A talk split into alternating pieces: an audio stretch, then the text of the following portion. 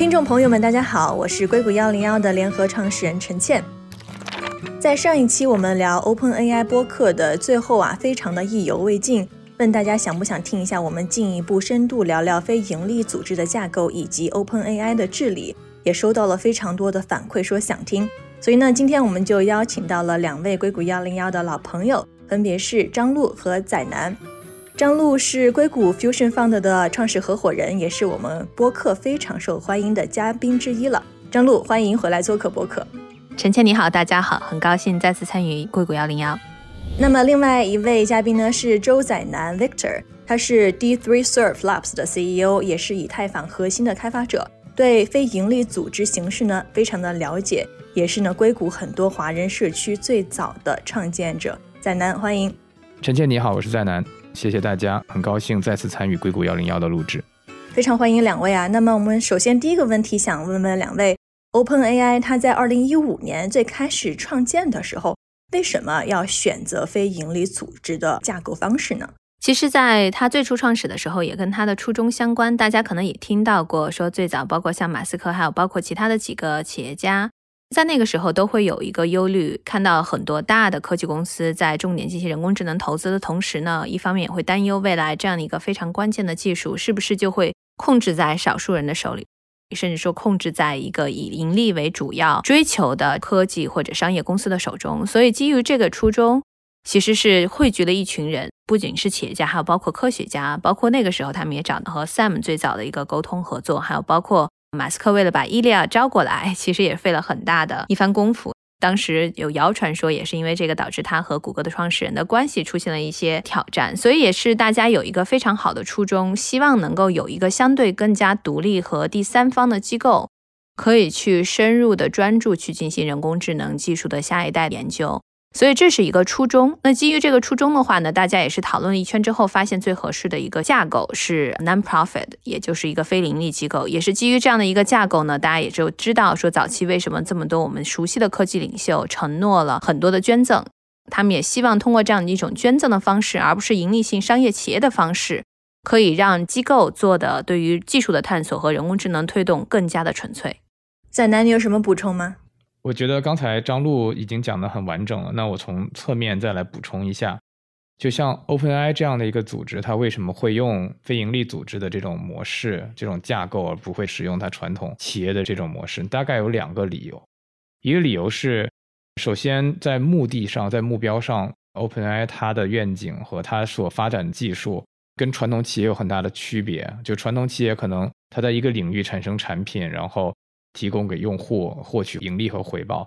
OpenAI 这个 AI 的领域，它本身可能是在技术上有跨代际的变化，同时它既有推进人工智能发展的更加偏向全人类共有技术的公益的目标，同时也有 AI 在安全可靠角度上的一个约束性的条件。所以在使命上，它不能够完全跟盈利组织这种为股东最大化利益的方式去相同吧。然后另外一个就是它在运用资源上也跟以前不一样。如果是一个传统的盈利性的企业，那它所能调动的资源更大程度上是我股东投入的资本，我雇佣的员工，我跟其他的合作伙伴的达成的一些协议、一些 deal。而 OpenAI 它可能因为是一个特别前沿的技术，它需要跟更广泛的开放的学者、开源社区等等这些社会资源，还有一些公益组织的资源去对接。所以这样这个体系里面。如果用传统的盈利组织，就会有很多限制；而如果是非盈利组织的话，就相对比较容易去跟这些比较有公益属性的资源去对接。所以主要是企业使命和调动资源的方式上的区别。首先，我们来定义一下好不好？定义一下 non-profit 非盈利组织架构，它是如何定义的？那比如说，它跟我们平时看到的公司 C Corp、LLC 还有 Inc 有什么区别？在哪？因为我自己本身就注册过非营利组织，我在硅谷创立了一家叫做 Community Builder Toolbox 的非营利组织，support 了一些不同的非营利社区，比如说像在个在谷啊等等，所以也算是有一定的经历和体验的。自己经过注册到后来的报税等等，也帮助过一些非营利组织的创始人朋友们，所以对这个话题算是有一定的了解。其实我们现在所经常讲到的，在美国的这些五零一 C 三非盈利组织，他们本质上首先是有一个类似于 LLC 或者 C Corp 这样的一个实体，它本身是一个有限责任公司。它只是跟其他的有限责任公司会有一个不同的地方，就是他们在企业的章程里会加一条约束条件，说企业的目标是为了公益，而不是为了盈利。这个企业是不能够重新分配它的利润的。就因为加了这一条，它整个企业的管理方式都会有很大的区别。比如说，如果是有股东投资并且希望回报的话，那你投入多少，相应的你在这个企业就会有一定的占股，你的占股也会给你带来特定比例的话语权，所以有股东大会，股东大会选董事会。而非营利组织在这点上就是有区别的，因为我投进去的时候就是不能够获取预期的回报的，你就不指望它回报，所以很多时候也不会根据你的投入的比例来分配股权或者是你的话语权。而是会通过设置一些治理机构，比如说像 OpenAI 这次的董事会或者是理事会的形式，来在治理层面上来管理这个企业。这是非营利组织和盈利组织很大的一个区别。比方说，比较熟悉的一些事情是非营利组织做的，比如说像维基百科，它是一个在线的百科全书，它就是由一个叫做 Wikimedia Foundation 维基媒体这样的一个基金会来支持的。在它创立的过程中，也是说，除了创立以外，很多的贡献来源其实是广大的线上贡献者、维基百科的编辑们来提供的广泛的这维基百科的信息、数据、资源等等。所以，他采取的非营利组织就能够更好的去吸纳和接受更广泛的这种贡献。你可以想象，如果是盈利组织的话，就会比较困难去更广泛的发动志愿者。我补充一下，仔南讲的，其实就像仔南提到的，它的区别并不在于说你这个注册的架构，而是更在于说公司的一个优先级是什么。首先，第一点就是，虽然它叫非盈利，不代表它不盈利。很多非盈利机构，它也是通过自己，包括一些 foundation，自己通过投资啊，还有各方面的一些资产的一个配置，可以实现整个 foundation 越做越大。然后一部分的资金用来支持本身日常的一些使命啊活动的一个运营，另外一部分的话，也可能会让这个基金会越做越大。所以，non-profit 它赚钱也是正常的，而且我们其实说实话，在某种程度上，希望 non-profit 可以有一定程度的，也是自己的商业模式的涌现，而不是一直依靠捐赠这样的一个形式。所以很多时候，并不是说它是 non-profit，它一定就是一个不发展、不盈利的企业，它可能有盈利、有发展，但只是说它像在南提到的，它不会去 distribute，它不会分发最后的这个分红和盈利。第二点的话呢，确实在欧美有一个优势是在于，为什么捐赠文化相对来说比较广泛，并不只是大家想象的说，可能所有的富豪大家会去捐赠。其实，在日常生活中，普通的中产，甚至说可能很多个人，他是有一个捐赠的习惯的。无论是一个家庭、一个公司、一个个人，他都有自己比较喜欢支持的这样的非盈利的组织和机构。捐赠额可以是很小的几百块，到更大的说几千万、上万都有。可以是美国境内的，也可以是全球的，所以其实捐赠某种程度上已经成为了生活日常中的一部分。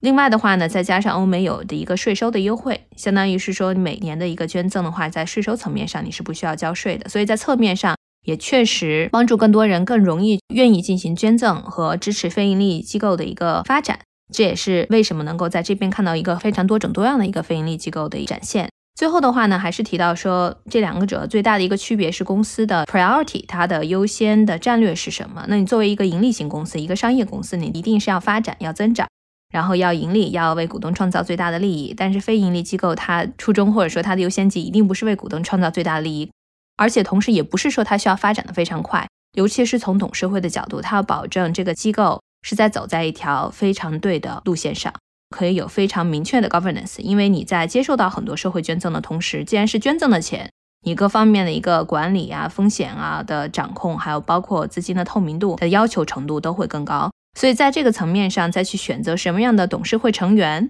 也要去体现这个本身非盈利架构它的优先级，包括说我不需要董事会每天推着这个非盈利机构发展的速度非常快，但是要保证说它的 governance、它的监管是到位的。它走的方向和路径和我们的初衷是一致的，而可以保证这个机构是可持续的长线的发展。所以这里也是稍微给大家提一下非盈利机构选拔董事会它的一些考量，可能在某种程度上也可以为我们一会儿的讨论，就是讨论一下为什么 OpenAI 会出现这么大的董事会和商业团队的一个冲突来做一个铺垫。好的，非常感谢陆的补充。那关于非盈利架构的董事会，还有它怎么盈利，还有包括税收啊、捐赠方面的问题，我们待会儿可以细聊哈。但是在最开始呢，我还是想再问仔南一个定义上面的问题，因为我有些时候看到说叫 non-profit 非盈利，但同时呢又看到它跟 NGO 非政府组织大家会一起提，比如说 non-profit 它跟 NGO 又有什么样的区别呢？其实 NGO 也是一个在我们媒体语境经常提的，就非政府组织。我个人觉得，在美国的环境里面，可能听 nonprofit 更多一些，我听 NGO 比较少。我反而是在一些国际组织、国际会议上会经常听到 NGO。NGO 这个词在这个语境下用的时候，经常也是指非营利组织，但是它更强调的是这种组织的非政府性。很多时候，我们认为政府会扮演一些私营单位、私营企业或者是个人不扮演的这种公益的角色、社会责任的角色。一个 NGO 在这个语境下被提起来的时候，所讲的就是说，这个组织它扮演的是政府之外的一个补充角色，来促进社会公益或者是促进社会福祉。其实，在美国，我们讲 non-profit 的时候，它其实底下还是有很多细分的。比方说，我们最常见的，包括咱们这次 Open AI 里面所用的这个 non-profit，是一个特殊的属性，叫做 IRS 的五零一 C 三，就属于 public charity 公共公益组织。那与之对应的，其实是有私人公益组织的。公共公益组织是吸纳大众捐款捐助，或者是提供大众服务的非营利组织。比如说，某一个家族的私人公益慈善基金会，它可能就是个 private charity。一个学校、一个医院也经常是一个非营利组织，有的是五零一 C 三，有的是另外一些别的性质的。还有比如说兄弟会，还有比如说像宗教团体，它肯定也是自己的特殊属性的公益组织。其实要在美国社会体系里面去讲社会公益组织，它有很广泛的一个意涵。然后我们今天其实讲 Open AI 的时候，这个五零一 C 三是它特别主要的一个标签，也是它这个治理体制背后的一个原因，就是它是属于一个五零一 C 三。了解了，解释的非常好。那下一个问题，我也想问一下，在二零一九年啊，就是回到 Open AI 的这个架构上面来，在马斯克退出，然后 Sam Altman 他成为 CEO 之后呢，他是在 Open AI 的非盈利架构的里边套了一个限制性盈利架构的 setup。你们要不要给大家解释一下这个架构具体是如何运作的？我可以来讲一下我自己的理解吧，因为我本身也不是直接参与 Open AI 的内部人士。我从外部来看，说他为什么会做这样的一个从非盈利组织嵌套了这个盈利性组织这样的一个架构，在我看来，它其实有主要的几个考量。一个是当时在二零一九年的时候，它其实面临着一个无论是融资还是发展方向上的一个分水岭，他发现自己有了一个技术上的突破，就是这个大模型。但是在资金上，由于有云计算的非常大的一个算力上的需求，他已有的资金和资本没有办法支持，所以他当时迫切的需要获得额外的资金支持，于是他就设立了一个比较特殊的架构，它是由非盈利组织 OpenAI Nonprofit 下面设立了一个它自己完全控制的叫 OpenAI Global LLC 这样的一个盈利组织。那我们可以看到，其实，在 OpenAI 这样的一个架构图上。它底下这个有限盈利公司，它有一个盈利的上限，是它跟投资人约定的上限盈利是一百倍。但你可能会想说，如果我要做一家企业，可能你希望它能够有无限上限的盈利。当然，一百倍也在有些人看来，可能也已经挺多的了。关于这个问题，其实在几个月以前，Sam Altman 他接受了一个播客的采访的时候，他被主持人问到说：“你觉得这个 OpenAI 真的能够创立一百倍以上的回报吗？”他当时非常坚定、毫不犹豫的就说肯定可以。那也是因为他有这样的预期吧，他个人看来未来会有远远超过一百倍的回报，所以当你为一百倍的回报设一个上限的时候，他觉得在道义上是可以平衡这里的公益性和同时为借助资本市场来提供资金这样的一个需求的。如果你在 OpenAI 的官网上去看它的这个组织架构的时候，它特意在 Profit 有上限的盈利公司上面专门加了一条。说我们的企业是 exist to advance Open AI's mission，而不是为股东的最大利益负责。它可能会让你失去所有的投资，这是他在网站上特意提到的这点。这其实是以往很少见的情况，是一个非常特殊的一个安排。这个架构有先例吗？张璐可能会熟悉一些 OpenAI 这边的架构，那我可以讲一些我知道的其他的非盈利组织底下设置盈利组织的这样的一个架构。其实确实以前也出现过，就比方说我所熟悉的、我知道的维基媒体 Wikimedia Foundation 五零一 C 三公益组织，它其实现在就有盈利组织的这部分。二一年的时候，也是因为当时有人才还有云计算的需求，它设立了一个叫做 Wikimedia Enterprise 全资子公司。当时其实设置的时候，原因是因为像 Google 啊、Amazon、苹果的 Siri、Facebook 等等这些知识引擎吧，他们其实都对维基百科的数据和知识信息有非常大的需求。但同时，如果让这些公司的服务器大量的服务器去同时爬取维基百科的数据，就会给维基百科的服务器引擎带来很大很大的负担。它其实面临的矛盾，就一方面就是它需要去 serve 普通的用户、普通的读者；一方面，同一个服务器正在 serve，比如说像 Facebook 的、Google 的爬虫，所以它的这个负担是很不一样的。那当时也面临着既有资金也有道义上的两难，它这个高性能需求，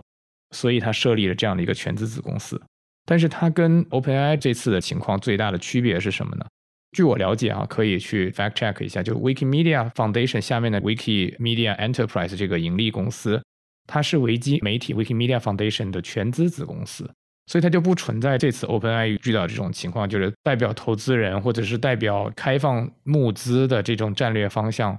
跟非常重视企业本身公益使命的这两个思潮的比较大冲击。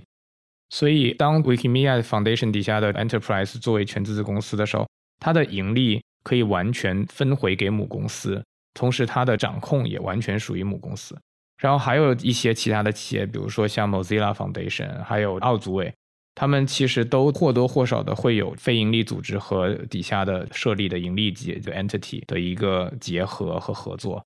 那反过来说，我们刚才讲到的都是属于非盈利组织底下。下设盈利组织的情况，其实更常见的一种情况是盈利组织去设立、创立或者是控制一个非盈利组织。比如说像 Google 有 Google 到 org，然后其他的一些企业也有他自己企业的这种非盈利组织，它一般是受这个企业控制，但它是 for public charity 的，这也是非常常见的。稍微补充一下，仔南讲的，其实 OpenAI 的这个架构确实是它的一个完全的创新。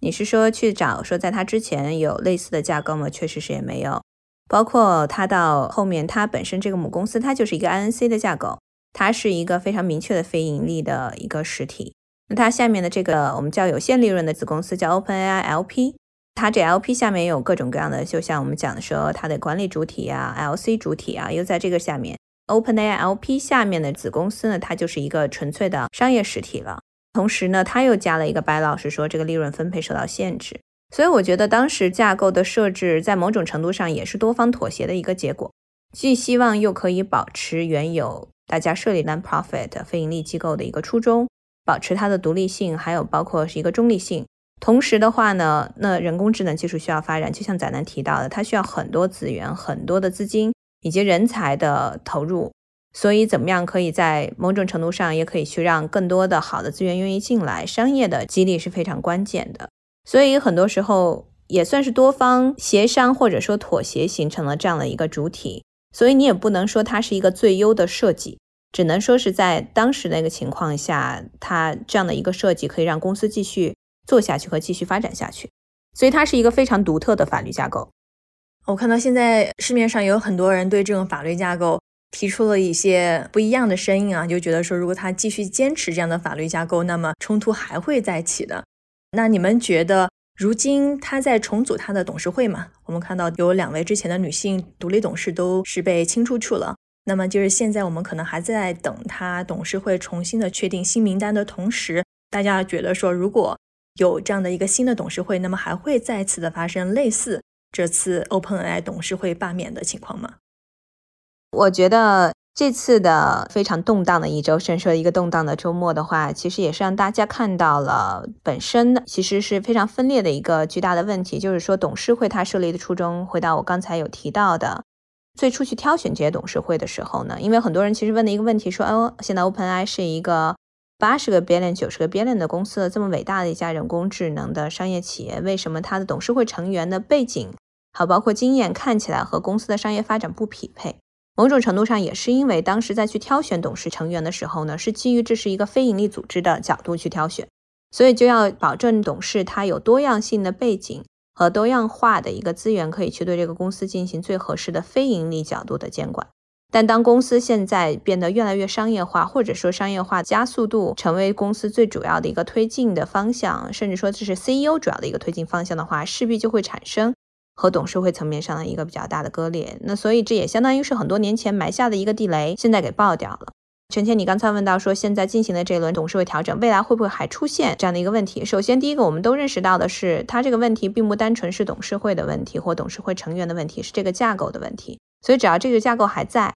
那这个地雷还是埋在哪儿？那现在可能就需要更加有智慧的董事会成员，可以去平衡两边的董事会职责。一方面，作为一个非盈利机构，董事会成员他怎么样可以去继续执行自己的责任和义务，去帮助这个非盈利机构在他初始的初衷上面继续的去前进在正确的方向，无论是安全监管各方面的一个政府的关系、企业的合作，都可以达到一个比较好的平衡点。但另外一方面，只有商业化的运作，才可以推进这个技术去快速的成长。怎么样可以给予执行团队、CEO 还有工程师团队最大的董事会的支持，以及帮助让他们去发展和成长？所以，其实现在可能会让大家看到，说对于这个董事会的各方面能力的要求，也会更加的需要很大的智慧、很强的一个多面的平衡的一个能力。所以现在新上来的两个董事会成员，相对于我觉得应该都是两边，无论是原有的董事会，还有包括 Sam 这边，还有包括微软这边非常认可的很有实力的两名董事，一个是 Brad，Brad 大家都知道，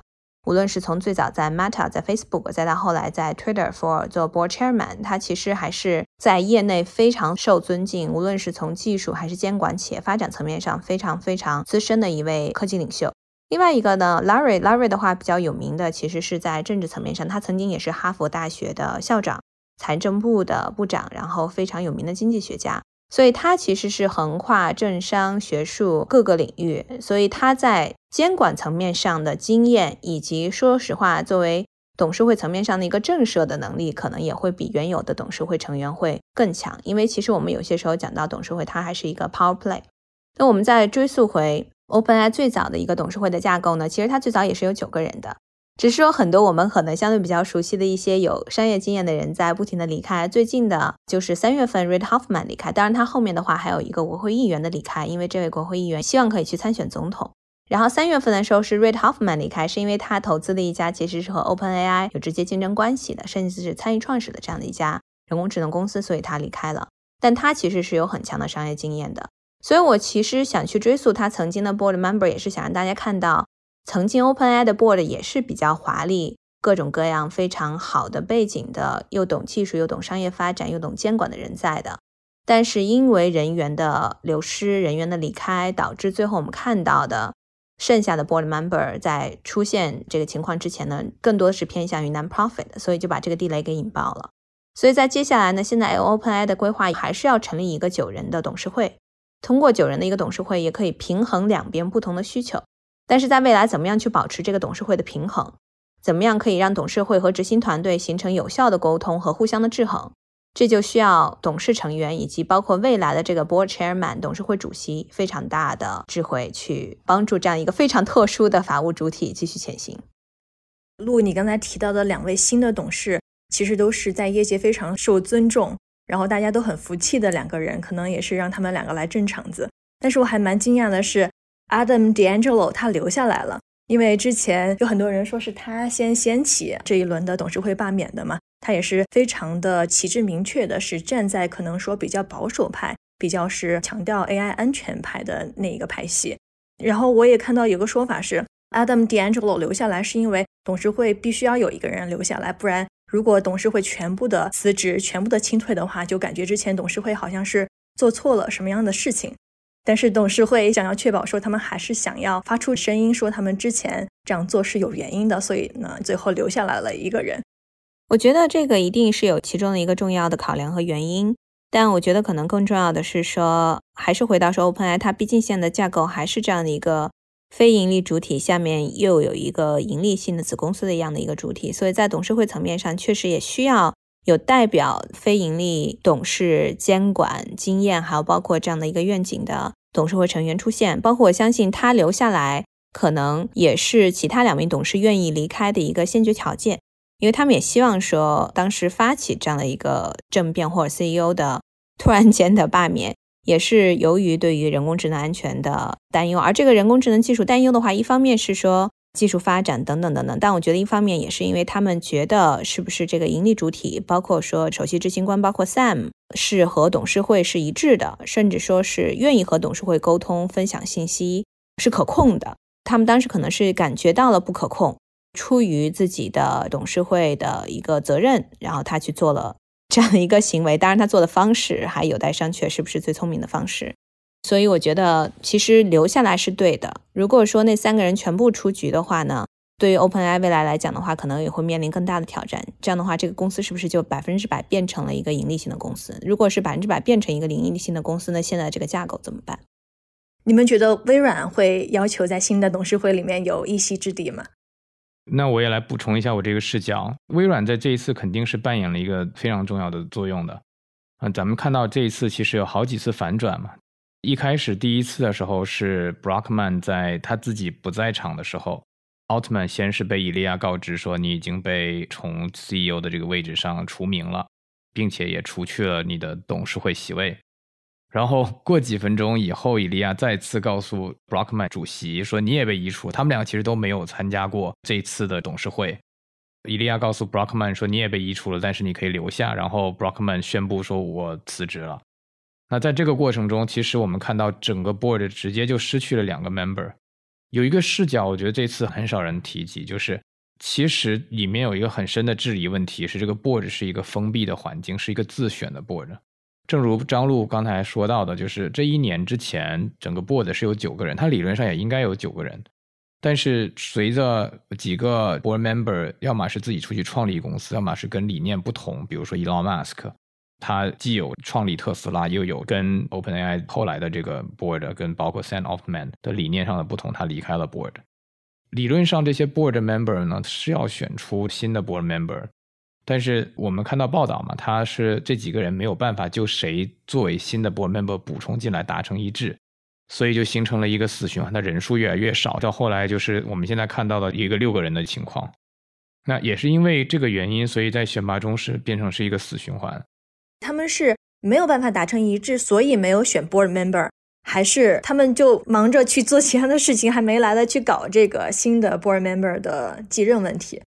离任的 board member 离开了以后，就有一个空缺；留任的 board member 就有义务去选出新的 board member。其实虽然这是一个义务，但是如果没有办法达成一致的时候，他们就没有选。所以你从治理的角度来说，这是一个很糟糕的情况。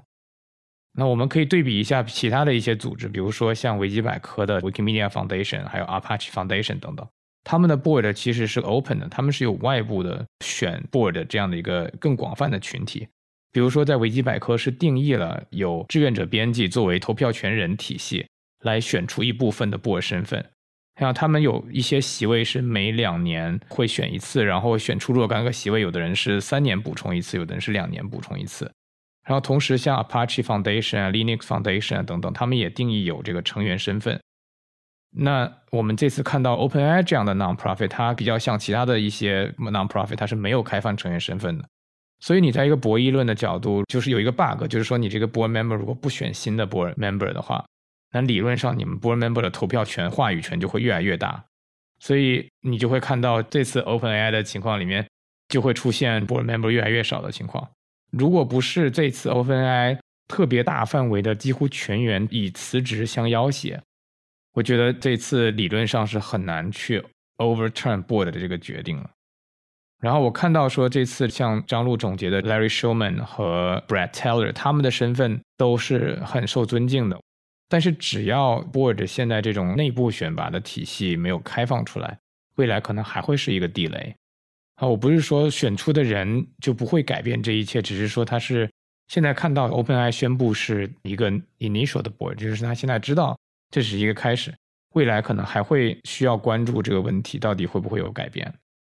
在南，你能不能也跟我们再解释一下？你觉得怎么样的一个董事会的设置是一个公允的，并且就不是说一直都是那几个董事会成员说了算，而是它会有换届的？如果有下面的员工觉得某一位做的不好，是有可能有这样的一个权利把他给替换掉的。什么样的一个非营利组织当中的董事会，你觉得是最理智、最公允的存在的？对，我觉得这是一个很好的问题。当然，这可能是一个比较 case by case，因为每个非营利组织都不太一样嘛。我可以说一些我自己比较知道的情况，就还是举刚才维基百科的那个例子，因为可能很多听众本身也用。其中，他以前是七个席位，大概是这样的一个分布，就是 Jimmy Wells 他有一个 founder 席位，他每三年会由这个 board confirm 说他是不是还是一个合格的 founder，可以继续坐在这个 board 上。如果他一离开的话，这个席位就会空缺。除此之外，在这个七个席位中，另外有三个是由 board community 选出来的。所谓的 community 就是我刚才提到的这种情况，就是说你做了编辑，然后你一年做出多少个。是比较活跃的维基百科的贡献者，那你就有这个选举权。刚才说的这三个席位里面有两个可能是，我就忘记是一年任期还是两年任期，另外一个任期会比较长一些，稍微能够体现出，比如说你投票得到第一名会得到更长的任期这样的一个体系。然后剩下的一些席位里面有一个是执行总干事，就 executive director，然后以及比如说一般来说财务总监 CFO 会有一个席位，以及还有其他的技术岗位。那这几个就是属于这个 professional position，就是由其他的刚才所说的这些 community elected 加上 founder 以及已有的一些剩下的 board member 选出来这个新的 technical 或者 professional position。那其实像这样的一个结构就可以确保说，虽然你之后可能有争议，或者是有分歧，或者是有一些人会空缺出来，但一定社区是有投票权会把他们选回去的。其实之前就出现过这样的一个真实的情况，就是。当时维基百科有一个内部的项目有很大的争议，他当时想要做一个维基百科自己的搜索引擎，无论是内部还是外部都有很大的争议。其中有一个 board member 不仅激烈的批评，而且还把相关的信息公开出来，让一部分媒体得到了这个信息，然后到了更广泛的范围。所以当时有一部分 board member 就认为，所谓泄露项目信息的 board member 这个董事。是违反了 board 里面的 code of conduct，要把他驱逐出去。后来也成功驱逐了。结果第二年，整个社区就重新把这个被驱逐的 board member 给就是选了回来。这是当时的一个故事，高票当选，而且是。那我自己正好也是既跟我们讲到的这个被驱逐的 board member 个人关系还挺熟，然后也跟当时在另外一方主张把他驱逐出去的这个 board member 关系也比较好，所以我两边的情况大概都有一点了解。他们。本身没有什么分歧，只是对于同一件事情怎么处理上理念上有一点区别。Community 可以去表达他对于这个 board 的意见，同时也可以让这个 board 能够自己去痊愈，去慢慢的逐渐趋向整个贡献者群体的角度。这就是一个开放性的 board 的一个优势。那反过来，咱们看这次的 OpenAI，它其实就发生过其他的先例，比如说我们讲到前面，其实 Elon Musk 就是在一个比较不愉快的情况下离开了这个 board。伊朗马斯肯定也是代表了一派观点，对吧？肯定不止他一个人持有那种观点。他的理念是不是就不符合 OpenAI 的使命？这个也很难说。后来出现了第二次的动荡，第三次这一次特别大的动荡。其实我们能看到 OpenAI 这样的企业，这样的非盈利组织，它里面一直有技术上的快速推进派和保守派这样两个分歧。那如果说它 board 本身是 closed 的，那可能这个分歧是没有办法弥合的。怎么样能够去凝聚共识呢？那如果这个 board 是 open 的话，可能才会相对来说比较有这样的一个机会。那你刚才还问了一个问题，就是说是不是可以让员工以某种形式去选出来，或者是有没有别的形式去治理？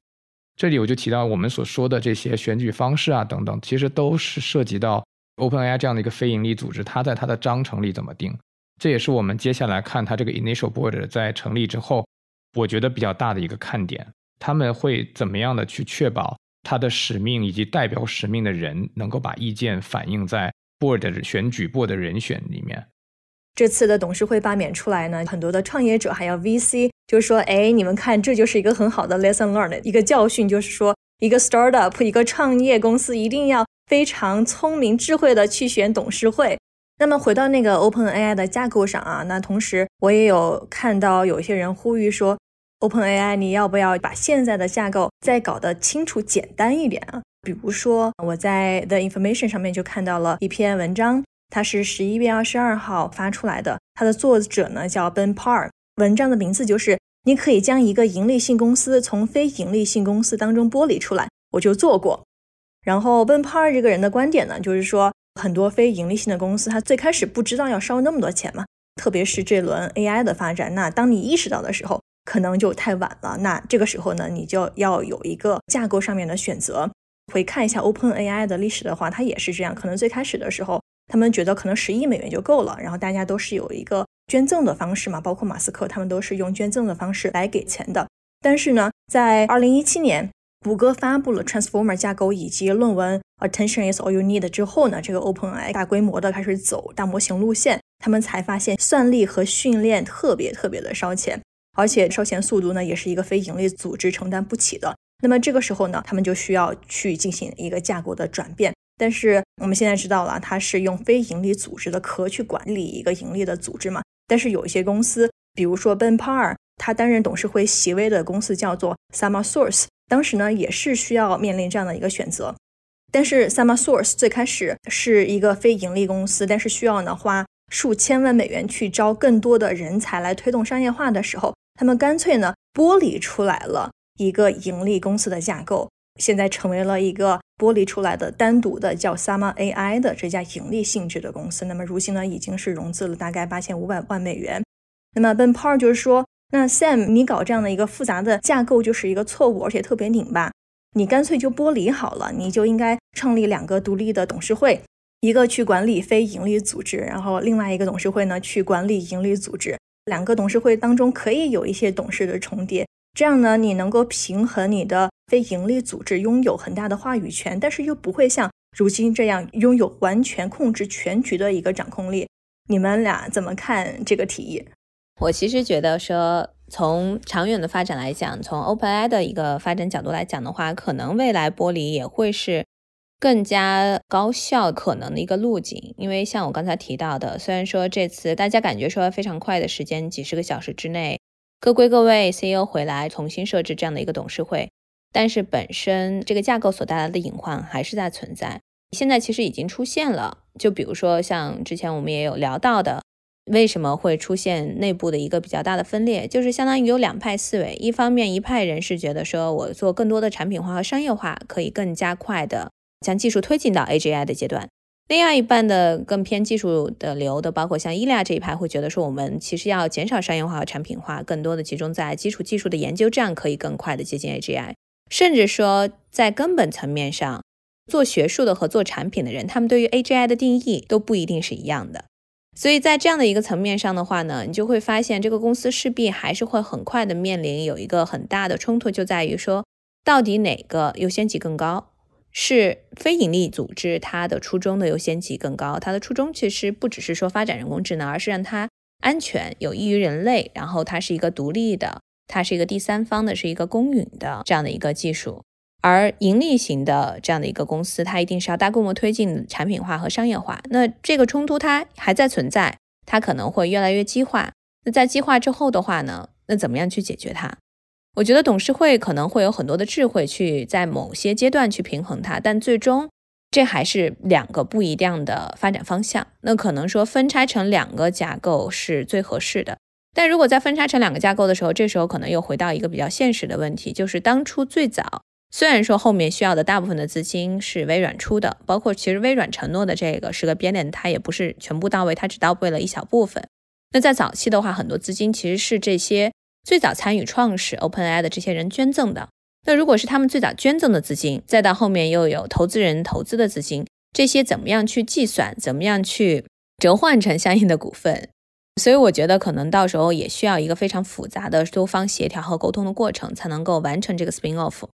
如果说他们真的愿意把两边拆分的话，所以我觉得可能一开始没有选择拆分，也可能涉及到不同的股东、资金各方面的一个复杂度，还有包括的一个时机的问题。现在我觉得他们可能还有一个更大的压力，对于 OpenAI 来讲，就是它的 competitor Anthropic 这次无论是叫它闹剧了，还是说是一个非常大的让人震惊的一个 科技行业的事件吧。你会发现，说 OpenAI 的竞争对手其实都或多或少的获利。那当然，获利最大的是 Microsoft、微软。它不仅是 OpenAI 的投资方，其实他们现在在商业化的产品和客户层面上已经开始了竞争。在当时发生 Sam Altman 被罢免的这一个周末之内，其实有很多家的初创企业已经直接从 OpenAI 那边转向了微软的云服务的品牌，因为在那边它不仅可以用到 Azure，它也可以直接去调用 OpenAI 的模型在微软的平台上。那还有很多的公司就转向了它的竞争对手 Anthropic，那 Anthropic 那边它的股权架构、公司架构就简单直接的多。所以我觉得，在这样的一个竞争越来越激烈的生态下，市场的一个形态下，虽然 OpenAI 现在还是有先发优势、有技术优势，但是它的竞争对手成长的速度也很快。包括这次大家也会有更多的关注到 Meta 那边，它的 Llama 2，包括未来要发布的 Llama 3。我本身也一直非常非常的看好开源的整个模型的发展。所以在这样的一个激烈竞争的形态市场情况下，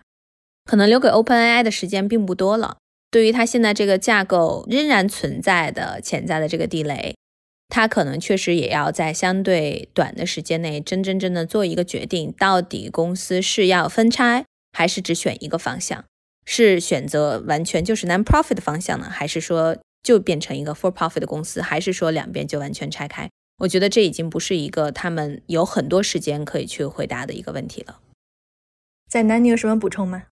我觉得刚才张璐从分拆的必要性，或者说紧迫性，以及接下来迎接的竞争的两个角度来分析，其实都可以导出很好的一个结论。然后我从另外一个角度，因为我自己本身是做区块链的嘛，在区块链这个领域，其实由 for profit 和 non profit 配合来进行发展的情况是非常常见。就比方说比较著名的一个例子是以太坊的一个域名体系的机构，叫做 ENS。它就是有 ENS 的非盈利部分，以及 ENS Labs 作为一个盈利组织来作为这样的一个两个结构。这让我回想到，其实每一次这个技术创新都会引进新的治理结构的一个变化和挑战。比如说，谷歌在二零零四年上市的时候，它引入了这种双层 voting 的结构，算是在互联网企业里面最早进行这样的一个双重投票权制度的机构。那在此之前虽然有，但是并不是很广泛采取这样的模式。在谷歌之后，比如说像 Facebook，还有很多其他的企业都开始采取类似的结构。其实这就是一个很好的例子，就是随着生产关系的这个发展，每到一个新的技术纪元，就会有新的治理结构的安排来适应这种新的一个生产力高度。我觉得这次 OpenAI 的你说是探索也好，或者是创新也好，某种角度上可能也是一个新的技术纪元带来的一个场景。区块链也是类似的，因为有这样的一个新的体系，也伴随着这个很多制度创新。那像以太坊从出生开始就是一个非盈利组织，它是一个应该是注册在瑞士的非盈利 foundation。很多新的区块链项目也是这样子。那所以我觉得很期待的去看到说，哦，这次 OpenAI 的探索未来会走向什么方向，或者是说它会如何吸取这次动荡的教训去分裂。即使是完全拆分，其实也有很多不同的拆分方式。反向控制，或者是完全互相独立，像刚才陈谦所举的例子，说可以互相 share board member，都是一些例子。还有一种情况是，像区块链比较常见的是说，这个非盈利组织向盈利机构的技术公司周期性的去提供资金，就是周期性的批准 service payment 或者是 technical payment，这也是一些体系。所以之后要创新的还挺多的，我觉得在治理上面会看到很多新的挑战。我也很期待，除了 Open AI，其他的 AI 公司。会不会在这个体系上去创新？我觉得很大的一个问题就是，这次我们能看到能够赢回 Sam Altman，最主要的是 OpenAI 的员工，他们集体的宣布以辞职相要挟，一定要赢回 Sam Altman。那是不是新的结构可以包含他们作为一部分，然后包括之前的捐助人作为一部分话语权？我觉得也是很值得关注的事情。最终，所有的权利应该适应于对他提供贡献或者资源的这样的一个来源，才可以使这个结构比较稳定。否则的话，这个结构会比较容易崩塌，所以这也是我们进一步要关注的地方。我觉得还有一个 follow up 的问题啊，关于非营利组织架构上，还有它的一些法规上面的。现在 OpenAI 的收入是达到了每年大概十亿美元嘛？然后我的问题是，如果 OpenAI 达到了 AGI，就像他们的 mission、他们的价值所宣扬的那样，那是不是他们就不能继续商业化了？我问这个问题呢，是因为最近看到很多的新闻报道，对于 Q Star 这个新闻有所报道，然后中间呢就有一些阴谋论猜测说，因为这个原因让 Sam Altman 不愿意在内部出现了 Q Star 这个技术突破之后去宣布达到 AGI。当然，外界对 Q Star 这个项目哈现在也是猜测纷纭，我们就是暂且不管什么样的阴谋论。或者 Q Star 到底是一个什么样的技术突破。那我的问题就是说，是不是达到了 AGI，OpenAI 就不能再商业化了？首先，对于 AGI 的定义，我觉得这还有待商榷。我最近因为过去这一个星期的话，也跟很多朋友一直在讨论，包括学术的对于 AGI 的定义和对做产品和商业化的 AGI 定义也是很不一样的。其实我们现在经常会把两个词混到一起聊，就是我们在聊到无论是说人的这个智慧能力和人工智能的智慧能力的时候，其实是把 intelligent 就是智能和意识混在一起谈，它们是两个完全不一样的概念。智力包括说这个 intelligent，它其实是说我们这个分析处理事情的一个能力，但是意识的话，就是我们说感受到各种各样情绪的这种一种能力。那我们平时人类在做各种各样的决定的时候，我们的大脑是这两者是一起的，所以我们很少会把它主动去分开。但是现在人工智能的话，你可以说它有 intelligent，或者说它在走向有 intelligent 的路上，但是你不能说它现在有 cautious，就是说它现在不能说它现在有意识。所以在这种层面上的话，又回到说什么阶段的 AGI，真的会让我们觉得说是完全需要一个独立的架构的一个监管，不能够去进行大规模的商业化运作。我觉得我们可能要先把 AGI 的这个定义搞清楚了，还有包括说我们到底对于人工智能的智慧是怎么样去定义的，什么才叫一个真正的到达了 AGI 的阶段。另外的话呢，我其实个人也会觉得，任何一个这种底层的非常基本的 fundamental 的 technology 的发生和发现，我们还是要有非常合适的一个架构去保证全社会、全人类都可以获得这个技术的优势，而不是说特定的小部分的公司或者说特定的小部分的个人可以去优先使用到这个技术。所以，其实，在过去这一段时间的话呢，我觉得也不只是科技公司，包括像学术界，包括像 Stanford 最近其实也是在和华盛顿那边沟通交流很多。因为现在就会发现，其实学术界也存在一个很大的挑战，那就是以前人工智能的很多技术发展，学术界的很多知名的科学家，他实际上是走在非常前沿的科研的探索领域的。但是在过去这一段时间，由于生成式人工智能，大家突然发现。如果你想在 Transformer 模型生成式人工智能的基础之上做更进一步的技术创新，还有包括说学术研究，首先你需要有非常大的资金去保证你有算力，保证你有数据。但在这个层面上的话呢，我们说 public sector 就是说像学术圈、包括大学等等这些机构，它是无法和科技公司在这个层面上进行资源和资金的竞争的。所以从国家政策的角度，是不是也要考虑在这个？学术层面上、学校层面上、大学层面上、科研层面上投入更多的资金，去让这些最更先进的人工智能技术，甚至说未来的 AGI，不一定是出现在科技公司的手中，而是出现在学术圈。如果是出现在学术领域的话呢，是不是我们未来对于这个技术的预判，还有包括它安全性的一个控制会更好？所以我觉得这些可能都是我现在可以提出的问题，我也没有一个确定的答案。我个人觉得，我们距离 AGI 还相对比较遥远。包括我知道，过去这一段时间对于 Q Star 的讨论很多。那 Q Star 的话，我也知道一些他们内部的各种各样的这些技术的讨论。那我可以说的就是，并没有大家想象的那么神乎其神。确实会让大家看到技术的进步，但是我们距离 AGI 还是有很长的一段距离。丹丹，你对这个问题有补充吗？我觉得刚才张璐已经讲得很完整了，在我看来，其实也是 AGI 本身在定义上，不同人对它的定义就还没有完全达到一致。其次，刚才张璐讲到，就我们经常讲到的 intelligence，其实对于 AGI 来说，大家比较关注的是到底机器什么时候能实现呃 consciousness。其实，在 conscious 之外，可能还有一个更上的一个层次，就是它到底有没有自由意志，它没有 free will。以至于就是说，如果他真正要能够控制人类，可能他除了能够有意识以外，可能还需要有自己的意志。说我的意志可能是更重要的，我需要有自己的 priority。这一系列可能在目前来看，距离我们还比较像是科幻小说中的场景吧。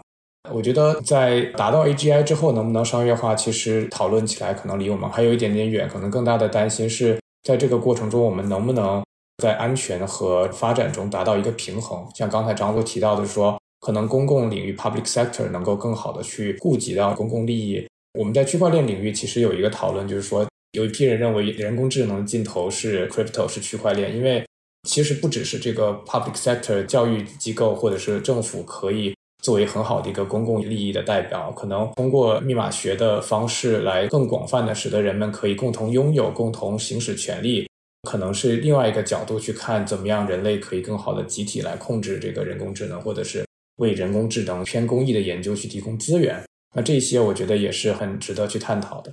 我们接下来呢，把话题从 OpenAI 作为这样的一个非盈利架构上面再扩展一下，然后我们聊聊就是整个非盈利架构的一些观察，还有最近的一些趋势。然后我去查了一下，就是欧美啊，在国际上比较大或成功的非盈利组织都有哪些？非常期待两位就是知道他们其中的一些故事的话，也欢迎给我们分享一下。那比如说刚才载南提到的 Wikipedia，它背后其实是 Wikimedia Foundation 这样的一个组织。还有呢，就是美国的红十字会 American Red Cross。然后呢，还有一个非常大，可能大家都听过的基金会，就是 Bill and Melinda Gates Foundation 盖茨基金会。之后呢，还有比如说大家都肯定看过那个标志，是一个熊猫的。它是世界自然基金会 WWF，那比如说呢，还有美国癌症协会 American Cancer Society，这些基金会都是做的非常非常大跟成功的。几个基金会中间有没有觉得比较值得分享给我们看一下，就是他们的一些成长故事，或者是一些比较有意思的分享？那我觉得我刚才可能引用的几个例子，更多的是在科技和互联网领域。那维基百科是一个大家接触比较多的产品。它的非盈利架构也其实挺值得去探讨的。它是从大概一九九九年、二零零一年左右创立并且设立这个 board 的结构，然后一步一步推动维基百科成为一度是世界上第五大的互联网访问站点，也使得是很多人是学习或者是做研究所必须使用到的知识上的工具。那它其实就是通过非盈利组织这样的一个体系，实现了它假如是盈利组织不能实现的目标，比方说。其实，作为线上的百科，不只是维基百科，很多其他的百科也尝试过类似的情况。比如说微软，它有 Encarta，就是在跟维基百科的竞争中败下阵来。因为维基百科通过线上、通过公开的编辑的体系，可以让它很快的事实进行反应。比如说，在过去的一周这个动荡，大家知道，每天起床以后又发生了这个翻转。那在这个过程中，你可以看到维基百科每时每刻都在跟进。还有一段时间，比如说像啊一些重大的事件什么的，维基百科也会很快的跟进。这其实就是源于有相当大的公益性的志愿者体系去帮助维基百科。假如它是一个盈利性的内部的一个组织的话，外部的人既不会有动力，也不会有足够的权利对内容进行编辑、整理和支持更新等等。这使得维基百科有它独特的一个优势。然后除此之外，比如说像 Linux，Linux 本身在创立的过程中其实是面临到很大的挑战，比如说。大家知道，最大的操作系统的供应商其实是微软。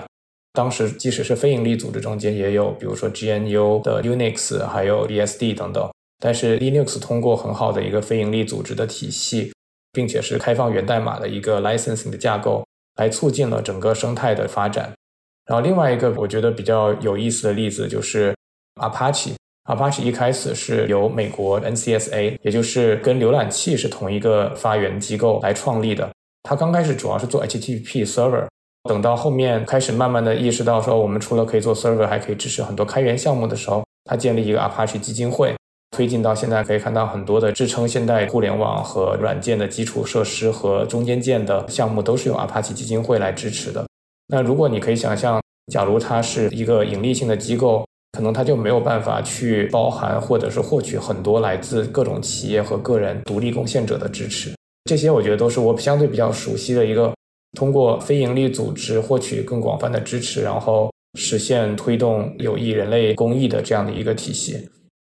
其实，在美国的或者是整个欧美体系里面，非营利组织扮演了非常重要的角色。比较典型的就有，比如说学校，绝大多数大家所听说过的这些大学都是非营利组织。除此之外，可能很多实现这个公益角色的，像刚才讲的红十字会，包括 Olympic Games 奥组委。也是非营利组织这些国际机构，然后还有一个比较大的体系，就是很多医院，美国的医院它是非营利组织。然后比较有趣的事情是，像这次 OpenAI 的特点是它有一个非营利组织，它控制了一个盈利组织的实体。这个其实例子也很多，比如说 Wikimedia Foundation，它控制了另外一个盈利组织叫 Wikimedia Enterprise。很多医院它其实是双料结构的，它有一个非盈利实体，医院的建筑啊、设施啊等等。除此之外，它有一个盈利的实体。通常是由医生组成，代表这个医生啊，还有持股人的利益等等。所以整个西方体系里面，非营利组织不仅扮演很大的一个角色，而且其实在社会分工中也有很多很独特的视角。举个例子，比如说像很多大学的 endowment fund，它就投了很多二级市场啊、大的基金等等，也会投一些风投机构。他们其实每个钱都有不同的属性、不同的目的，在他们的投资和控制中，就会推动他们所控制的商业机构去有不同的行为或者推进不同的领域。我可能多补充一点，就是 Linux，因为 Linux Foundation 是我非常非常喜欢的一个非营利组织，而且本身 Linux 它也是非常成功的一个例子。因为大家可能都知道 Linux 它是一个开源的操作系统，而且本身的话呢，在从九一年创立到目前为止，它一直是在全球范围内由开发者共同去维护和发展的操作系统。同时，在这样的一个开源的前提下呢，它的非常大的特点就是它非常高的性能、非常好的稳定性和安全性。这些性能可能大家一般都不一定会直接和开源相关联起来，但是 Linux 也做到了。我记得 Linux Foundation 是在两千年成立的，它是一个非盈利机构，它的宗旨就是支持和保护 Linux 的操作系统以及它的写作式的一个发展。所以随着它的普及的话呢，我觉得也让大家看到了一种新的形式。包括一个开源的社区，它聚集到一起的一个力量，可以帮助一个技术成为在操作系统领域里面比较当面的一个技术。那 Linux 还有一点比较特别，就是 Linux Foundation，它是由一些重要的科技公司发起并且支持的，包括大家比较熟悉的像惠普啊、IBM 啊、英特尔等等等等。所以在这些科技公司的支持的基础之下呢，Linux 它本身虽然是开源的平台，在某些地方上也可以获得非常好的技术支持和技术的一个资助。包括它核心的开发人员啊，各方面的一些法律保护啊，组织会议和培训方式等等，这些都很专业。那这些专业的技术和服务又可以反馈到 Linux 社区，所以这个社区就会变得越来越强大和越来越可持续的发展。所以现在 Linux Foundation 不只只是支持 Linux，还有包括支持很多其他的非常广泛的开源项目，包括过去这几年比较火的 Kubernetes。如果是做安全的，大家都知道，Kubernetes 现在也是所有上云端的这个企业势必要应用的一个安全性的技术。所以现在 Linux Foundation 在整个商业界，还有包括科技界的影响力也是非常巨大的。所以我觉得他的这个自己本身的一个故事呢，它就是一个开源运动非常成功的例子和见证。它也展示了怎么样可以通过一个社区为中心的。这样一个协作的模式可以去促进技术的创新和发展，而且大家有一个一致性，就是可以去支持和保护 Linux 和其他的开源项目。那回到我刚才也提到的，现在大语言模型的发展呢，也是有懒派，也有开源的这一派，也就是现在比较有代表性的就是 Llama、Llama Two，还有包括即将发布 Llama Three，还有包括之前 Stanford 也出过一个 Write Pajama，我当时也很看好这个开源的一个项目。所以我觉得我个人层面上之所以会看好开源未来的发展。也是基于像 Linux Foundation 这样的一个成功的例子，再加上我们刚才讨论到的，在未来，如果说人工智能技术、生成式人工智能发展到一个阶段，真的开始接近 AGI 的时候，我们是不是也要去探讨什么样的一个公司架构更适合去支持技术的应用和去持续的去支持这样的一个社群的发展？我觉得 Linux Foundation 可以是一个很好的参考的例子。刚才张璐补充了这个 Linux 的更全面的一部分。这也启发我想起来另外一个有趣的故事，就是其实 Mozilla Foundation 是一个很值得大家关注的。其实一开始的时候，我们知道浏览器的这个历史，最早从 Tim Berners-Lee 创立 Web 浏览器，其实应该是 CERN，我忘记它缩写是什么了。欧洲能源组织，它本身是相当于是一个有一定政府属性的一个体系来创立这个浏览器，但是后来显然重心就移到了发展的领先位置，就移到了由 NCSA 创立的 Mosaic。Mark Andreessen 当时在那儿 intern 的时候写的那个浏览器，那个时候你可以理解这 NCSA 还是一个非盈利组织，但是这个浏览器已经很成功了。后来 Mark 出来以后，创立 Netscape，并且是很快上市。Netscape 网景是一个非常成功的浏览器，但是后来你可以看到，像微软盈利公司之间在微软绑定浏览器之后，又很大程度上的压制了 Netscape。在 Netscape 最后被 AOL 收购之前，做了一个很大的决定，就是。把它的源代码开源，并且捐赠给一个组织，叫做 Mozilla Foundation。最终，Mozilla Foundation 不仅创建了 Firefox，在原有的基础上，而且后来成了 Chrome 回归，以及现在成为，比如说像 Internet Edge，就微软的 Microsoft Edge，还有 Safari 的 browser 的主要核心，都是可以看到非盈利组织和盈利组织在推动技术中的一个反复的拉锯也好，互补也好，是一个很有趣、很有趣的故事。对对，我也想再补充一点，就是刚刚提到，其实我们举的这两个例子都很大的一个特点，就是开源社群系统开源的模型，它还有一个优点就是它的可扩展性。因为当它是开源的，大家都可以来去修改和使用。它的多样性和可拓展性其实可以进一步的被社群去发挥，可以更快的应用到各种各样不同的产业和技术应用中去。所以，其实我觉得在未来，我们不是说一定走开源或者说闭源或 close 怎么样，可能是说我们会有一个多元的选择的生态，大家可以根据自己不同的技术需求和产品需求去选择。而无论是像 OpenAI 这样的模型的公司，还是说是像 Llama 2、Llama 3这样的开源，未来可能都有非常大成功的机会。包括可能再补充一点，刚才提到 Linux，因为仔南其实给了很好的这个 Mozilla Foundation 的背景。因为可能有一些不是说非常了解 Linux 的同学，可能不知道说 Linux 现在成功的一个程度。因为大家可能平时接触到比较多的操作系统就是一个电脑的操作系统，那大家就会觉得说，哎，桌面操作系统的话，感觉应该是 Windows 和 Mac OS。但实际上，比如说在服务器的市场的话，Linux 是最主要的一个操作系统之一，因为它的稳定性、安全性，还有我刚才提到的可扩展性，包括在大家现在了解很多的，包括兴趣很广的这个超算的领域。Linux 是唯一的一个选择，基本上全球所有的超算运行的都是 Linux，云计算也是，包括大家熟悉的这些云服务的提供商，比如说像 AWS，比如说像谷歌的 Cloud Platform，还有 Microsoft 的 Azure，它都是在广泛的使用 Linux，包括大家很熟悉的像 Android，Android 的这个操作系统，它也是基于 Linux 的一个内核。所以其实你会看到，说开源的社区的一个发展，它可以发展到这么大的一个商业的成功，再加上它到这么大的一个商业成功之后的话，这些大型的科技公司，我刚才提到的 IBM、Intel、惠普、谷歌，都在支持 Linux，帮助它提供资源和它的技术投资，还有包括资金的一个投资。那就像两位刚才说的，不管是什么样的技术，不管他们是用什么样的架构。是引进融资 VC 的钱，还是非盈利组织的钱？但都希望技术能够安全的发展起来，最终还是要造福人类。就像两位说的，最终还是要达到一个更加多样性、更加安全的生态。好的，感谢两位的时间。这就是我们今天的播客。如果大家对我们的播客感兴趣，可以在你所收听的音频渠道来关注我们。中国的用户可以通过苹果播客、小宇宙、喜马拉雅、蜻蜓 FM、荔枝 FM、网易云音乐来关注到我们。美国的用户可以通过苹果播客、Spotify、Google Podcast，还有 Amazon Music 来收听我们。感谢大家的收听，谢谢。